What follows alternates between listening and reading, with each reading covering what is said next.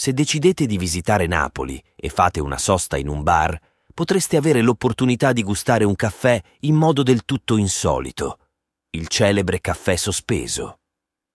Questa affascinante tradizione, radicata nella cultura napoletana, prevede il pagamento anticipato della consumazione di una tazzina per un estraneo. Tuttavia, ciò solleva la domanda. Napoli è veramente la città del caffè? Nonostante il Brasile sia attualmente il principale produttore di caffè a livello mondiale, la sua origine risale all'Africa. Le circostanze che portarono alla scoperta del caffè sono avvolte nel mistero, come spesso accade per argomenti di rilevanza sociale, e diverse leggende ne narrano l'inizio. Una di queste leggende parla di Caldi, un pastore etiope che, mentre pascolava le sue capre, si imbatté in un cespuglio di caffè. Le sue capre, affamate, iniziarono a mangiare le bacche, ottenendo immediatamente un'incredibile vitalità. Questo comportamento straordinario si ripeté nei giorni successivi, convincendo Caldi che fossero proprio le bacche della strana pianta a conferire loro tale energia. Così il pastore decise di raccogliere i chicchi, abbrustolirli, macinarli e infine preparare la prima tazza di caffè. Un'altra storia, riportata nel manoscritto del persiano Abd al-Qadir Maraghi, narra di Omar, discepolo della Shadiliyah, esiliato a Mocha e costretto a vivere in una grotta deserta nei pressi di Ousab. Afflitto dalla fame, Omar cercò di nutrirsi con alcune bacche di un arbusto vicino alla grotta. Masticandole, scoprì che erano troppo amare, quindi decise di triturarle per migliorarne il sapore, ma il risultato furono granelli troppo duri. Infine, Provò a bollirle, ottenendo un liquido scuro che, una volta bevuto, gli permise di sopravvivere senza cibo per giorni.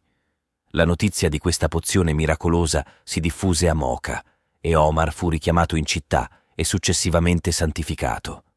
Oltre alle affascinanti leggende che circondano l'origine del caffè, è molto plausibile che il suo luogo di nascita sia l'Etiopia, con la popolazione degli Oromo che, intorno all'VIII secolo d.C., fu la prima a riconoscere le particolari proprietà dei suoi frutti.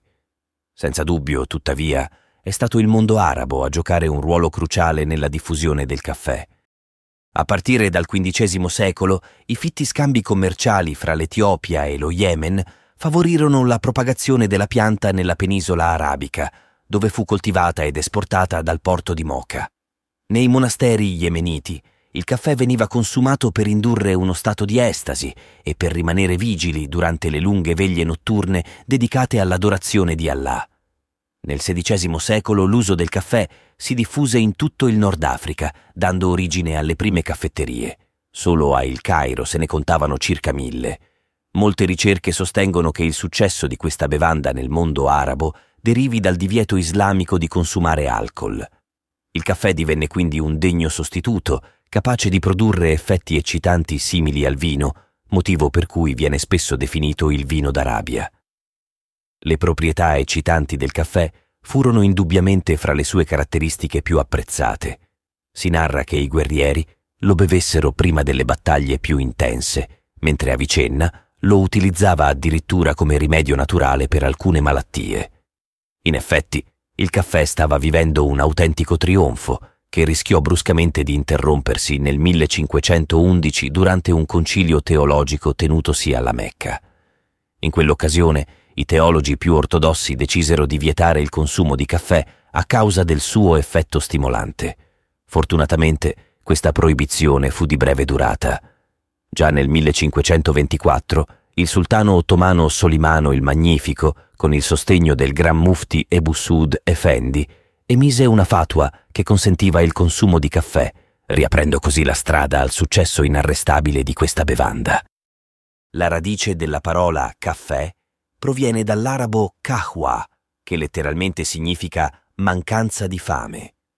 Tale termine veniva originariamente impiegato per descrivere bevande con proprietà anestetizzanti, fra cui il caffè.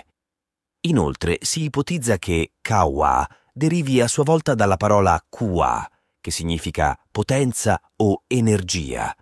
Da questa origine si sviluppò la parola turco-ottomana cave, dalla quale direttamente discendono le varie forme europee di riferimento per questa bevanda. Come spesso accade, idee e tradizioni si diffondono attraverso guerre e scambi commerciali. Nel caso del caffè, il suo ingresso in Europa è legato alle vicissitudini dei Cavalieri di San Giovanni dopo il grande assedio di Malta nel 1565, durante il quale furono imprigionati diversi soldati turchi. Nonostante si trovassero in cella, i prigionieri mantennero la loro tradizione di consumare la bevanda, introducendo così il caffè nel continente europeo. Un altro canale di diffusione del caffè seguì gli intensi scambi commerciali fra la Repubblica di Venezia e l'impero ottomano la Serenissima vide l'arrivo di una vasta gamma di beni di lusso, fra cui il caffè. Inizialmente riservata all'aristocrazia veneziana, la nuova bevanda si diffuse rapidamente anche fra la popolazione comune, tanto che nel 1645 Venezia inaugurò la sua prima bottega del caffè. La rapida diffusione del caffè in Europa attirò l'attenzione della Chiesa, che lo etichettò come la bevanda del diavolo a causa delle sue proprietà stimolanti, ritenute responsabili di rendere le persone troppo vigili e disinibite.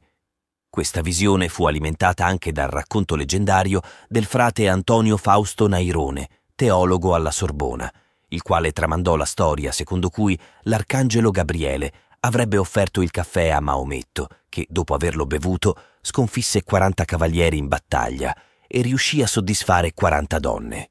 Tuttavia, fortunatamente, la bevanda era apprezzata da Papa Clemente VIII, che all'inizio del XVII secolo rifiutò di confermare il divieto, nonostante il parere favorevole dei suoi teologi.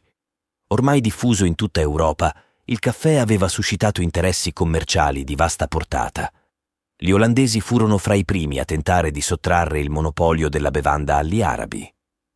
In un episodio ancora avvolto nel mistero, nel 1690, riuscirono a trafugare alcune piante di caffè e le trasferirono nei territori tropicali di Ceylon, Sri Lanka, e Java, Indonesia.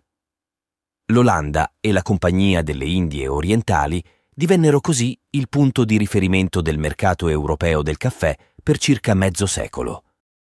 Tuttavia la storia prese una svolta interessante nel 1714, quando il borgomastro di Amsterdam regalò al re di Francia, Luigi XIV, due piante di caffè collocate nelle serre di Versailles.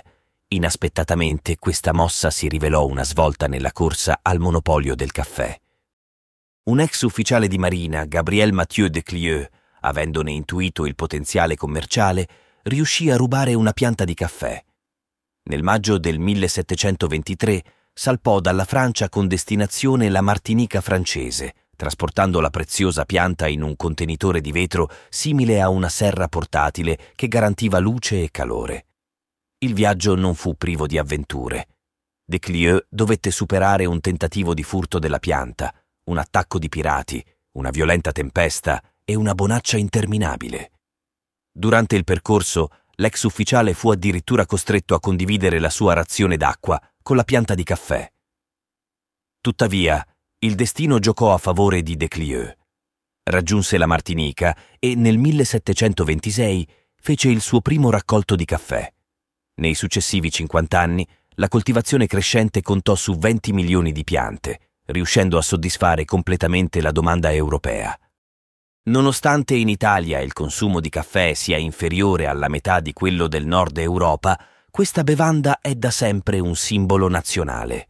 Già nel XVIII secolo a Napoli si affermò una variante del caffè turco, caratterizzata dal filtraggio dell'acqua bollente che scorreva dall'alto attraverso la polvere di caffè.